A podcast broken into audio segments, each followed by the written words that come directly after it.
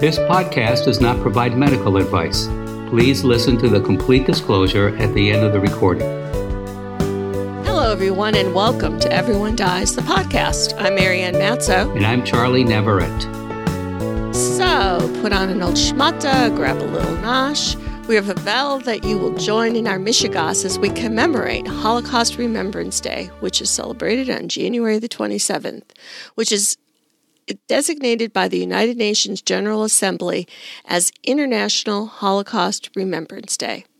Since 2005, the United Nations and its member states have held commemoration ceremonies to mark the anniversary of the liberation of Auschwitz and Birkenau and to honor the six million Jewish victims of the Holocaust and millions of other victims of Nazism. In the second half, I'm going to be talking about euthanasia and death with dignity. And in our third half, Charlie is sharing a story from a Holocaust survivor. Oy So, Charlie, mm-hmm. in honor of Holocaust Remembrance Day, are we going to have a recipe? Absolutely. So, let's look at the Holocaust Survivor Cookbook by Joanne Caras. In it, uh, most of the people who submitted recipes for the book are Holocaust survivors. The book includes pictures of their families before the Holocaust and of those who survived. There are stories of time in the concentration camps and the struggle for survival. I mean, just basic food, uh, and, or sadly, in too many cases, the lack of food. Because this became a very important focus of daily life of, uh, of the prisoners in the camps who fantasized about feasts as they ate their daily meager portions of bread Sometimes women in the barracks collected and exchanged recipes and took turns to write them down on whatever little scrap of paper they could find, or occasionally even steal.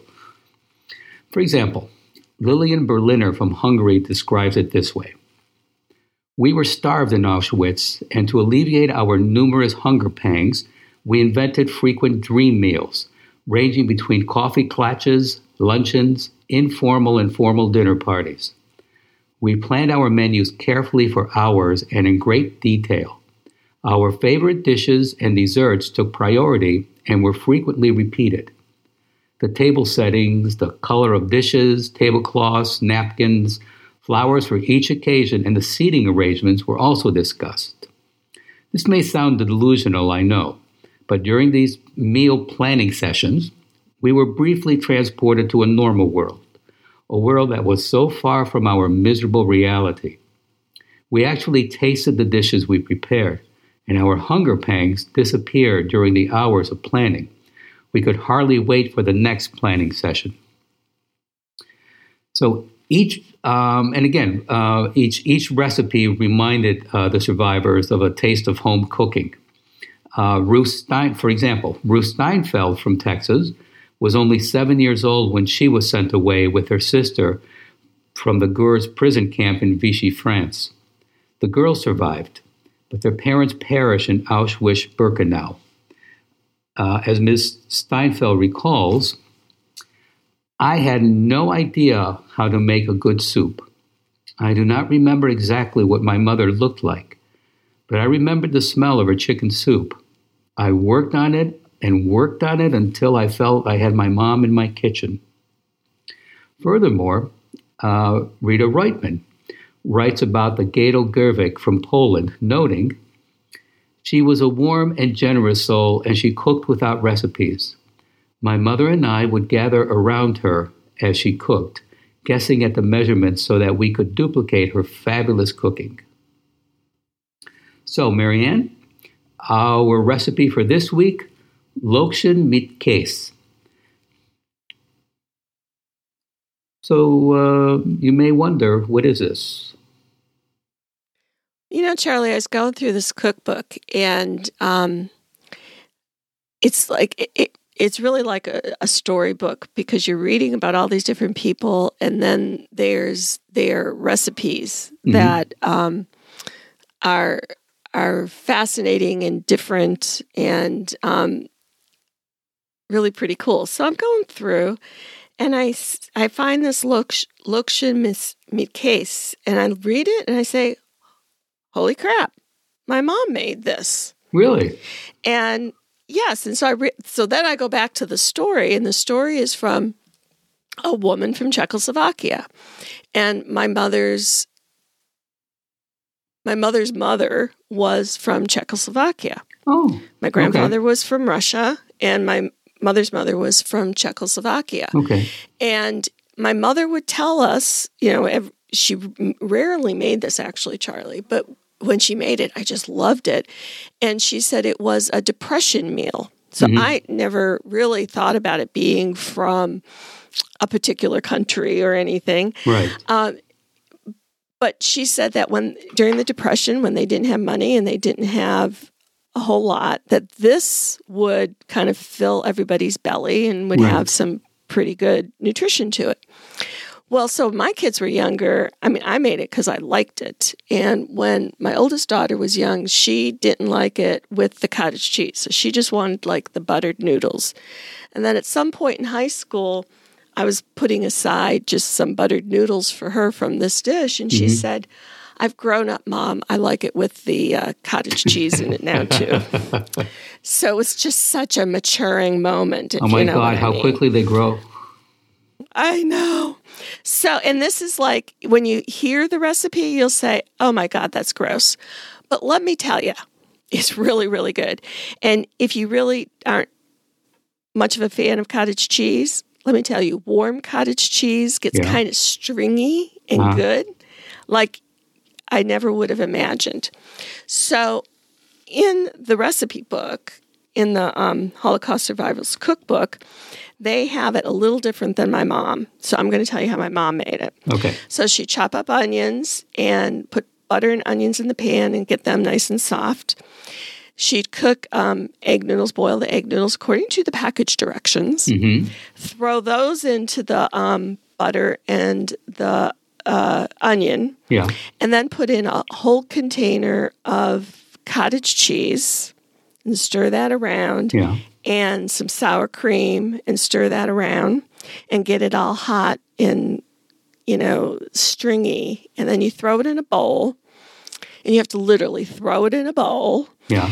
no i'm kidding and um, lots of black pepper and salt and it is heaven on earth Mm. now in the recipe that's in the in the cookbook, they they say uh, a pint of sour cream, two tablespoons of butter, a pound of cottage cheese, salt and pepper, and a twelve ounce bag of wide wide egg noodles. Do like what I said, but they put it in a greased baking dish, um, covered in the oven for 350 for 20 minutes. Ah. So I never okay. had it.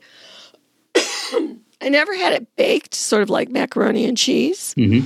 But next time I make it, I'm going to try it that way. So then, when I was looking for a recipe that we could link to, well, it really is a thing. I mean, I just always thought it was something my grandmother had made up. So here I am at 63, learning once again it's not all about me.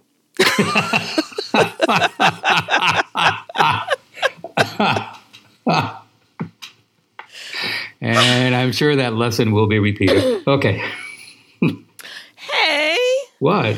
So so there's a link there's a link in the webpage and actually as it turned out the one that I found was um, Jason Alexander, you know, from Seinfeld fame, Really? as well as his many musicals and things, was doing an interview and he was saying his favorite thing his mom made was this Loksha McCase. Oh, so okay. and the and the recipe is in there. So I thought, well, why not use Jason Alexander? If it's good enough for Jason recipe? Alexander, then it's yes, yes. That's what I'm thinking.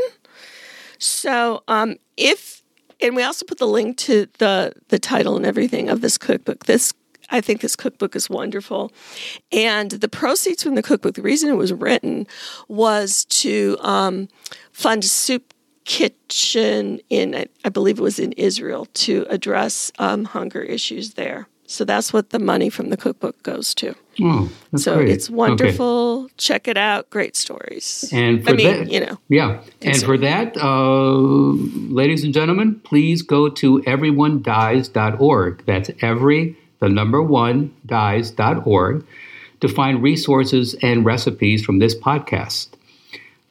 If you are able to lend financial support to our nonprofit organization, again, please go to everyonedies.org slash donate to make your tax deductible donation. Also, we appreciate your questions and anything else you want to tell us by emailing mail at everyonedies.org. And again, every the number one dies.org. Also, please join our Facebook group, which is Everyone Dies. This time, everyone is the word itself. So, Everyone Dies on Facebook. That's our Facebook group. And please remember to rate and review this podcast. Hello, Molly. It's so nice to have you back where you belong, our Twitter correspondent, who is hoping you will follow us on Twitter and repost her tweets so that we stop making up names for her. Marianne, what's next? That, that poor girl. We do know. torture her. Yes, we do. Yes, we do. And we love it. Yeah, I'm, I'm not complaining, but uh, so so it's two of us and one of her. So uh, okay, great. We'll we'll, we'll, we'll We continue. win. Yes. So, um, continuing with our upbeat topic of the day. Yeah, really. Like, oh, Lord. No, but this is big. But you this is know, it needs yeah. it needs to be talked about. We- Absolutely. you know, lest we forget, we need to talk about it. Yes. So the second half, I'm going to be talking about euthanasia and death with dignity. And there's, I'm going to give you some definitions so that we kind of all are on the same page with what it is that I'm talking about. So the term euthanasia is taken from the Greek word euthanos, which means good death. Right. So the question in my head has always been, you know, do we really have to perform euthanasia in order to have a good death? And that's kind of really what I want to talk with y'all about today. So, euthanasia is the act of killing of a patient by a healthcare practitioner on the patient's request and in the patient's interest. Yes. So, um, you know, in this most recently in history, I know there'll be some people who don't know who Jack Kevorkian is, but for us old folks, we remember Jack Kevorkian, you know, during the um, late 70s, early 80s, who was a, a physician who believed that people were suffering at the end of their life and that they should be given an option to um, end their life if they want to. Correct. So, you know, Ke- Kevorkian's belief that people were suffering and they should be able to end their own life. Um, but his issue, you know, the issue with the law was that Right. if he were to inject them Right. with a lethal dose, dose of medication, that Mhm. that would be murder because he's doing it to them. Right. Um, so he invented a suicide machine so that the patient could, like, just kind of hit a button. The machine would start, Right. and um, it would give the pe- person a, a lethal dose of medication. You know what? And some of the people, I'm, I'm sorry, but I, I forgot what um, that machine. It was what? How, okay, how how would it um, how would it it ad, ad, administer the that I I don't know if I have to call it medication, but how how would it uh, well how would it administer the the drugs that would uh, so the, it, the way he had it set up, it was Yeah. an IV system. He would start the IV, right? That's what it and was. And then right, there was right. like there was like a switch that Right. the patient could knock against. Like one of his patients um, was somebody with ALS who was didn't have the functional ability to move, but he Mhm. was this patient was able to like make contact with the switch to to set it into motion. The issue at the time was Yes. that unless the patient could do it themselves, right. and essentially have help with their own suicide or assisted suicide. hmm Um, otherwise, it would be considered murder. And every time that Kevorkian came up on charges for using his machine and helping a patient, Yeah. he was acquitted because all he did was start the IV Right. and made the means available to the patient to utilize. And these were people who, on their own, would like this patient. There's the, and what Kevorkian always did was he recorded interviews with the patients ahead of time and recorded the, the death so that if and when he was brought up on charges, he could say, here's what happened. Here's what happened, right. And okay. um, there was always so much sympathy and empathy for the patient themselves that he was never acquitted. Well, he no, was eventually, you... but we'll get to that. Okay. So there's a difference in there's two types of euthanasia. There's passive and active. Passive euthanasia is defined as allowing the patient to die by withholding treatment. So let's say um, you you you don't provide treatment or you're not providing food and fluids mm-hmm. or mm-hmm. whatever. And so you're thereby allowing a person their natural death because you're not interfering. You're just letting that happen. So with something like Whereas that, if, active, if some oh, I'm sorry, I'm sorry to interrupt you. So with something like that, if if if you're not providing, you know, that food and something to drink, is that to allow the person to die naturally? Is that painful to the person? No, and we, you know, we have that podcast, remember, about artificial food and fluids. So right. people can go back and listen to that in terms of what happens if um, you're not utilizing artificial food and fluids. So, um, Active euthanasia, though, is defined as taking measures to directly cause a patient's death. So it's like, I'm going to do something, I'm going to give you an injection of something that's going to cause you to die. So physician assisted suicide, or it's the short term is PAS, physician assisted suicide, oh, is defined I, as a situation. I was going to say, I've also heard um, MAID, medical assistance in death, MAID. But I'm sorry, go on. Which is which is different which is different, oh, and I'll oh, get to that. Okay. So, physician assisted suicide is a situation where a doctor intentionally helps a patient to commit suicide by providing drugs for self administration at that person's voluntary and competent request. Mm-hmm. So, the difference between that and medical aid in dying, or MAID as you call, as yeah. you mentioned it, is different in that medical aid in dying follows the rules of law in the state where it's legal. So assisting okay. a death is not legal in every state. It's legal in 10 states right. in this country. Yes. And in other countries, some countries it's legal, other countries like, you know, Britain, it's not. Right. So medical aid in dying. So think of physician assisted suicide is in all the states where it's not legal. Okay. Where you have your relationship with your physician, um, and you you're at the end of life and and you say I'm I'm terminal I don't want to live like this anymore I I want to be able to end my life whenever I want to and I want a prescription for a legal you know for for drugs that if I took them you know would end my life and the physician so the code then for that is this is again in a state where it's not legal where your physician can say you know um, I'm going to write you a, a script for this. And on the script, it says take one every four hours because that's how this drug is used. I just want you to know, though, if you take them all at once, this will end your life. And that's the code for the physician covers themselves because they're giving a, uh, a prescription that, if used as prescribed, is for pain management. But if you took them all at once, would end your life.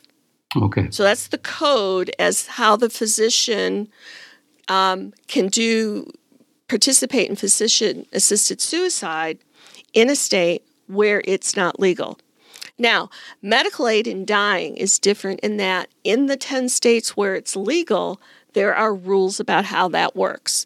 So, if you're a resident of California, Colorado, District of Columbia, Hawaii, Maine, New Jersey, Oregon, Vermont, or Washington, and you're 18 years or older, and you're mentally competent, meaning that you're capable of ma- making and communicating your healthcare decisions, and you're diagnosed with a terminal illness that well that will within reasonable medical judgment lead to death within 6 months. You can go through a process by which you request medical aid in dying. You have to also be able to self administer and ingest the prescribed medication. All of these requirements must be met without exception. You will not qualify under aid in dying laws solely because of age or disability. And two physicians must determine whether all of these criteria have been met. So once oh, that's met, there's oh, a process. Yeah. Once that's met, there's a process for which you go through the request, and there's a link on our page in terms of how you go about doing it, everything that's required.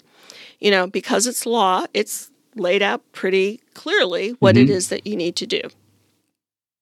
So the legal part of it is very clearly um, laid out. The rest of it, in terms of physician assisted suicide or euthanasia, where somebody's actually doing it to you, that's where it's kind of getting muddy.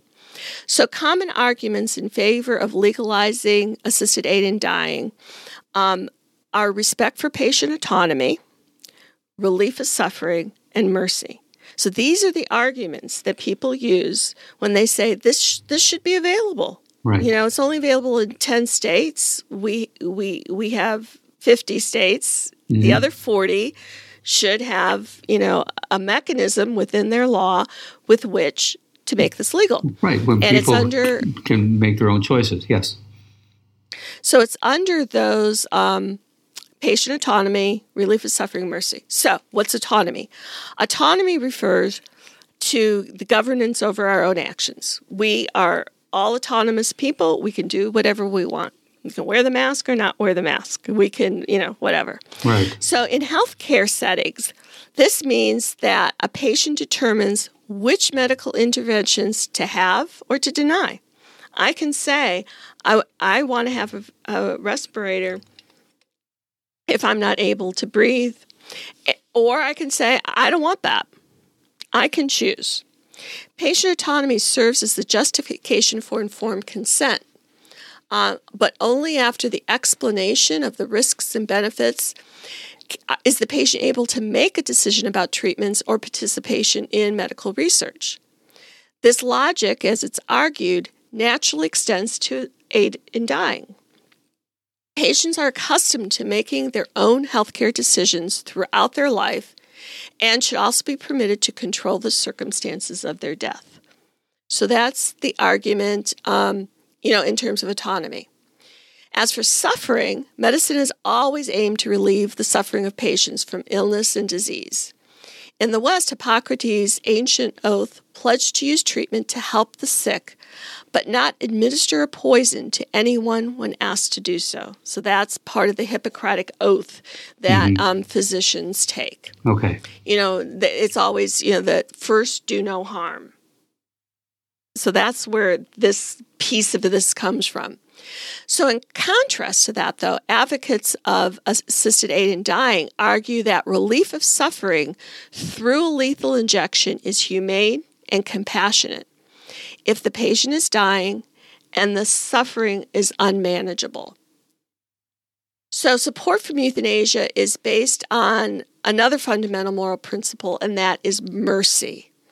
Um, people who believe that assisted aid in dying should be legalized believe that euthanasia is far more ethical to have um, to those who have suffered terribly in terrible in terminal illness. That you don't leave people unable to breathe and in terrible pain. That you have um, something available to end that suffering. So mm-hmm. those are the, all the arguments uh, that um, support aid in dying but there's also arguments against it uh, there are people against euthanasia because they consider it murder if you are um, taking into your own hands whether a person lives or dies, they consider that murder. Some have a concern that a person can be depressed about their condition and therefore don't want to live anymore. And it's not the the disease that's talking in that sense, it's the depression that's talking. And that if the depression were managed, they wouldn't want to die. Um, Others fear euthanasia will become a means of healthcare cost containment and become non voluntary and against the rights and values of human life. And you might say for yourself, well, that's not going to happen. We're not going to end people's lives just because we don't have the money to take care of them. Or just because they're of a group, you know, let's say severely um, mentally retarded, you're not going to say, well, that group, you know, let's just euthanize them and look at all the money we could save. That would never happen, right, Charlie? No, of course well, not. Well, well, um, so let me give you an example. So there was a euthanasia program, which was the systemic murder of institutionalized patients with disabilities in Germany. It predated the genocide of the European Jewry or the Holocaust by two years. So, two years before the Holocaust started, there was a program of, of killing the, these people, institutionalized people with disabilities. The program was one of many radical eugenic measures which aimed to restore the racial, quote unquote, integrity of the German nation. It aimed to eliminate, eliminate what eugenists and their supporters considered, quote, life unworthy of life. Those individuals who, they believed, because of severe psychiatric, neurologic, or physical disabilities represented both a genetic and financial burden on German society and the state. Starting in the spring and summer months of 1939, several planners began to organize a secret killing operation targeting disabled children. Um, euthanasia planners quickly envisioned extending the killing pl- program to adult disabled patients living in institutional which began in the fall of 1939. The categories of patients whom they killed were those suffering from schizophrenia, epilepsy, dementia, encephalitis, and other chronic psychiatric and neurological disorders. Uh, those who were not of German or, quote, related blood, the criminally insane or those committed on criminal grounds, those had been confined to the institution in question for more than five years. These people were gassed and cremated and considered by historians to be the pilot program for the Holocaust. So, people who are against euthanasia use what they call the slippery slope argument against assisted death in any situation. So, so why, why slope, so with that, why or maybe you're about to say that. You know, so my thought is, you know, why can't that happen now? Why wouldn't well, it happen now? Exactly, it can't. Well, it could. And that's why the slippery slope argument exists, in that they're saying, so the slippery slope argument is like if you're on a slope and you put one foot down right, and you start to slip, you're going to end up at the bottom in a heap. Right. And so what they're saying is, nope, you say no to any of this. Because as soon as you say yes to this one group, how long is it going to take for you to rationalize, well, it's also okay for this group, and it's also okay for this group, and you're slipping down that hill. Right. So that argument, the slippery slope argument says, under no circumstances are you going to condone voluntary euthanasia because it's a slippery slope toward allowing involuntary assisted killing. Um, there may be ways in which pressure could be put on individuals to die or end their lives because they may seem as burdens to their family. They may also use it as a method of avoiding heavy medical expenditures that may be needed in cases that are complicated. Um, some of the arguments favoring the practice um, have been found to include the need to relieve severe and incurable pain in the context of terminal illness or extremely poor quality of life, allowing patients to exercise freedom of choice and freeing up medical resources to help others. The World Health Organization recommends that governments devote more attention to pain relief and palliative care before considering laws to allow euthanasia. Most patients who request euthanasia change their minds once satisfactory pain control is established. So, way back, you know, in the 70s, was it the 70s? No, it was in the 80s. Way back in the 80s and 90s, when um, Oregon was the first state to legalize assisted death. Uh-huh. What they did is they put in place really good access to palliative and hospice care. Because this was the theory. is like if you, you're, you're wanting to die because you're hurting, because you're suffering. If you weren't suffering, would you prematurely want to end your life? And so, what they did is they made sure that there was excellent palliative care, good hospice care available to people. There were people who participated in the assisted suicide, the aid in the medical aid in dying program, Yeah. got their prescription. But then when you talk to them, they said, I like knowing it's there. Exactly. I like knowing I can if I want to. Yeah. But most people who are facing the end of their life, like actively facing the end of the life, who are who are terminally ill and are, are realizing that whatever disease they have isn't going to be cured. When you talk to those people, and I was involved in research at UMass Boston, going out and interviewing people in these situations, Yeah. they tell you every day is so precious to me. Every minute is so precious to me. I do not want to prematurely leave. Now, if they were racked in, ins- in insufferable pain, or you know just really really suffering from not being able to breathe or whatever Mhm. they might have a different view which is why for people who are in that situation having that prescription says i control if i stay or if i leave Yes. Yeah. and and that's the difference. It's not that they're in such a hurry to leave. It's really an issue of control self-agency. So when symptoms are properly controlled fears dealt with um, appropriate uh, practical emotional and spiritual help is provided and people feel safe it's very rare for people to ask again for death by euthanasia According to the Institute of Medicine report, palliative care provides relief from pain and other symptoms, supports quality of life, and focuses on patients with serious advanced illnesses and their families. It can be delivered in several ways across the continuum of healthcare settings, including in the home, nursing homes, long term um, acute care facilities, acute care hospitals, outpatient clinics relieving pain, restoring dignity, improving quality of life, and giving people back control over their lives is good palliative care and can alleviate the need for euthanasia in order to help someone have a good death.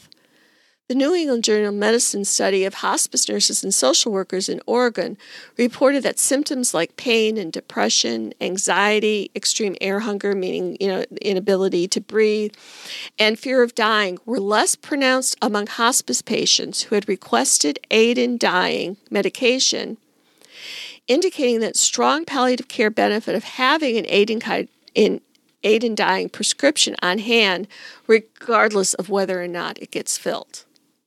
So I did my dissertation on assisted suicide and, and specifically nurse assisted suicide in terms of who it is that really is with people and um, in these situations. And this was, you know, back in what was that, 80, no, 96.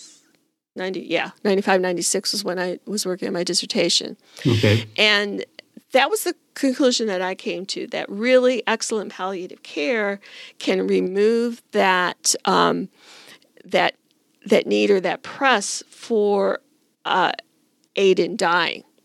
If you're suffering, um, health per- healthcare practitioners should identify the reasons that make a patient's request for euthanasia and find solutions to enhance their quality of life. Human rights gives everyone the right to the best medical care and management to face different diseases and their signs and symptoms that affect quality of life domains. And that's what good palliative care is. If we do palliative care really well and people have access to it, there are very few circumstances where a person is going to say, No, I want to leave early. Even though my symptoms are managed, I want to leave early and um, I want to be able to have the right to do that.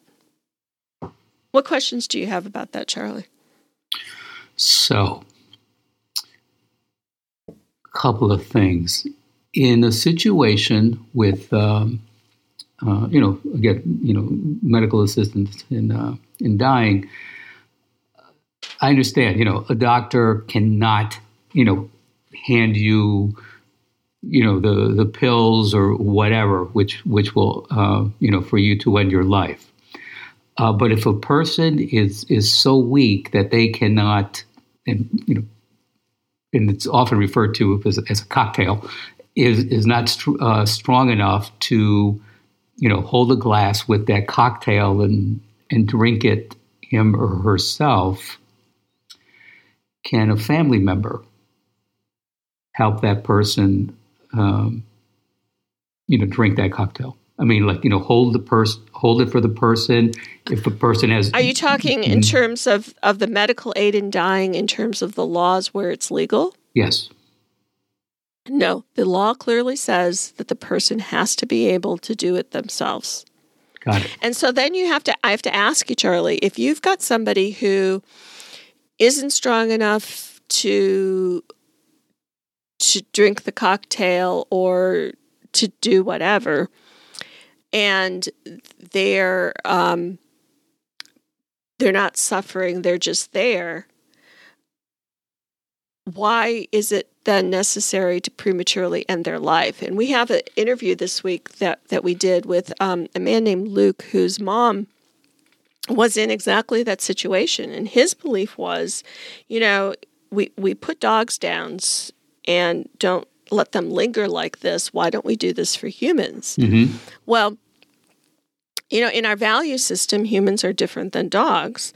And again, with that whole slippery slope thing, if you say, well, they're just laying there, barely breathing, let's just give them a, a little jump to get over to the other side. Well, if that gets approved, what makes what stops you then from the next step of, well, they're able to talk, but they're not able to move. Let's just give them a little bit to get them over to the other side. And so the discussion with Luke, the, the radio show, which you know we link with this podcast, I, would love for you guys to listen to because the, the question that Luke and I ended up having is, what is that value in those in that last days of life? Is there something Luke needed to learn? Is there something Luke's father needed to learn? Is there something that his mom, even though she wasn't really um, with it, needed to be able to do in terms of her time with her husband and her son? Like what he described, she was. Um, uh, she was being cared by for by the Macmillan nurses, which are hospice nurses in England. Yeah. Um, his Luke and his dad went every day to see his mom, and Luke even described one of the nurses staying late one night to um, do his mom's nails and you know fix her hair because she felt close to his mom and and because of the descriptions that Luke and his dad has like was something that would have been important to her. So to let yourself, even in that extremely passive state, be nurtured and cared for is part of what makes us human. And as much as Luke had been at the time of our interview saying this, she should be allowed to, you know, be given an injection and leave. In fact, his mom died two days after our interview. You know, she didn't linger forever and um, and I want to get back in touch with Luke and and see if maybe he'll talk with us about once he's since he's gone through this in this way, has he changed his thought about euthanasia? But I haven't talked with him, so I don't know. So I, am sorry. Um, where um, where uh, is where's this uh, available? Uh, you said you you interviewed with Luke. Where um, um, so we have, you know, the radio show on Passionate World Talk Radio. Whenever um, and I'm sorry, what what is it called? Our Passion, passionate what? Pa- Passionate World Talk Radio. Okay. And when when we on our webpage, if you go up to the top right, I think it's top right, um, but on the top bar um, on the website, you'll see um, it says radio shows or something like that. You can click on that and you can see um, a list of our radio shows. And you can also just, you know, search on Spotify or wherever it is that you listen to podcasts. Look for also for Everyone Dies, um, the radio show, and you can click on that. So okay. in both ways you can find it. Plus, we we link them together when the content goes together. So basically, there are so what you were describing, you know, about you know this gentleman and what you had said just before that, there are safeguards in place to avoid a slippery slope. Well, there are now. That's one of the arguments against, um, you know, assisted suicide or euthanasia and also medical aid in dying because of the rules associated with the law it those also prevent that slippery slope that oh let me hold the glass for mom and give her the cocktail nope the law says you got to be able to take it for yourself got it so um, there are because that's one of the arguments against um, so, also take a look at our additional resources for this podcast on our webpage. We also have our Yiddish dictionary for the opening in case you don't know what all of those words, words meant. Um, Charlie, in our third half, uh, you're reading um, one of the bios or stories from the mm-hmm. Holocaust cookbook, right? Right, yes. Um, a gentleman uh, named William H. Donat. Uh, he lives in Purchase, New York. And this is what he wrote Food was scarce in the Warsaw Ghetto in 1943. While my father and the other printers were marched to work under armed guard to the German printing plant outside the ghetto, I would spend the day with my mother at the ghetto's last pharmacy. I was only five years old, and I could easily find distractions in the many nooks in the basement of the store. Occasionally, my parents and the other people living in the building at 44 Bronowska Street were able to gather the ingredients to make a cholent. The ladies would wash and prepare the elements and send the pot down to the bakery that was located in the building where it baked overnight. When finally it was ready the next day, we would all have a good meal. Later that year, it became clear to my parents that the ghetto would soon be liquidated. Women with young children would be sent directly to the gas chambers at Treblinka. Because my father worked outside the ghetto, he had an opportunity to contact some of his Christian friends to ask if any of them would take his five year old son. After trying many prospects, he finally found an older couple who were willing to take me. There was little time. My mother prepared me by teaching me the prayers a Christian child would know from the moment he could speak. She told me to remember that I was never in the ghetto and that my father was a Polish officer who was a POW and my mother was sick in the country. There were so many things she didn't have time to mention. Several weeks later, when I had when I had been smuggled out of the ghetto by my father pushing me in the handcart used for transporting paper to the printing plant, my new Auntie Maria prepared an especially good dinner for me. She then asked me if I had liked it. Oh, yes, Auntie, it was delicious, almost as good as Cholent. On hearing that, she blanched. She scolded me to never say that word again because it was a word that could betray me to our neighbors and could cause us trouble. I never used that word again. But I was betrayed to the police anyway and had to spend the remaining two years of the war in an orphanage in the small town of Otwock near Warsaw. you imagine a five year old having to no, no, try to understand that and remember that? No, I can't, Marianne. And while I don't know and, and while that you, I could even remember my phone number at age five. Yeah. And while you know, I I, I can't imagine that happening today. really, who imagined that happening? And you know, you know, two generations ago.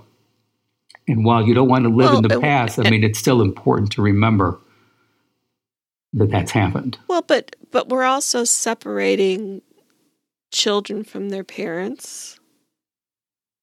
What do you I mean, mean? I well, you know, in on the border. yes. In Mexico. Yeah. Yes. I mean, I, yeah. I assume that they're being fed and that they're being cared for, but I don't know that. Do you? No. No, and there are too many stories that they're not. You know, not, not having proper medical care and just a trauma of being separated from your child. Yeah. I mean, I, how do you understand that? How do you? I mean, it's it's a different language. It's a different situation. It's how do you explain that to a little kid? And as a mother, or for you as a father, to say, you go this way and your child's going that way, how is that different than how people were separated when they came off the trains at Auschwitz or any of the other camps? No, you're absolutely right. What was yeah. that that fi- that film that you were in that we talked about? Um, what? The the thing you most recently were in. Oh, on, um, was it? Um, the Hunters. The Hunters. So, yeah. if our listeners haven't watched The Hunters, what is that? HBO or?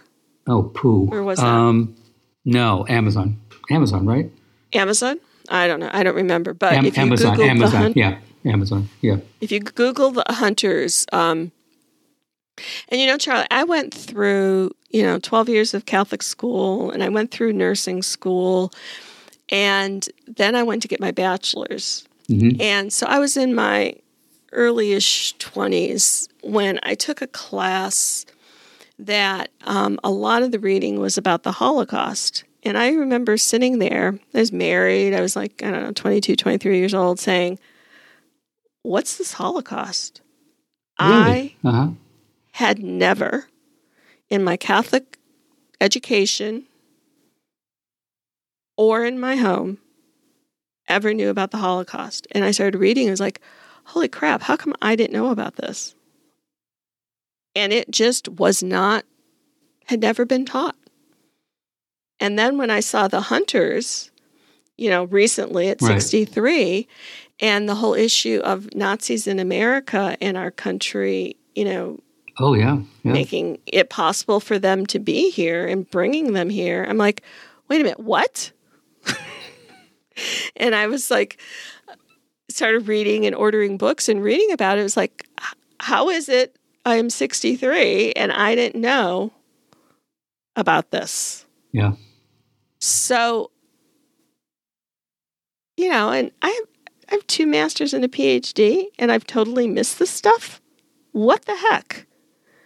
So I think that there's a lot of stuff that goes on, obviously, that even as much education as you have can be totally outside the realm of what you've heard or learned. And so I would really suggest to our listeners to kind of delve and learn a little bit more history.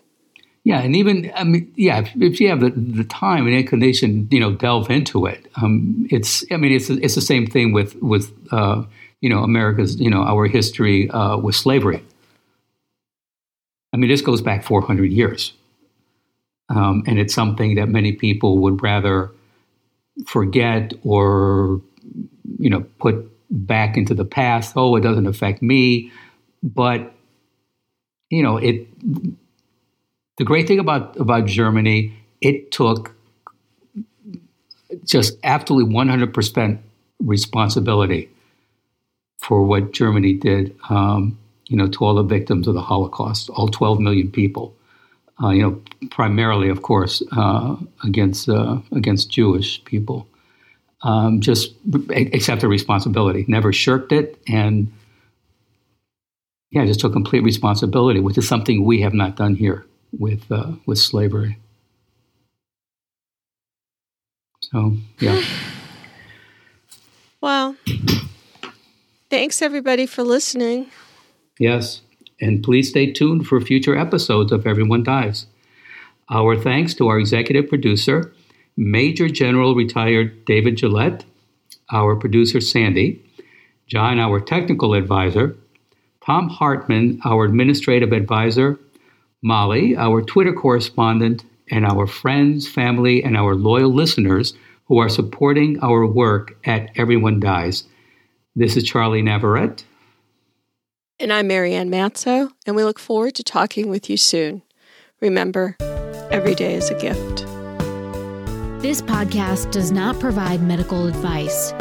All discussion on this podcast, such as treatments, dosages, outcomes, charts, patient profiles, advice, messages, and any other discussion, are for informational purposes only and are not a substitute for professional medical advice or treatment. Always seek the advice of your primary care practitioner or other qualified health providers with any questions that you may have regarding your health.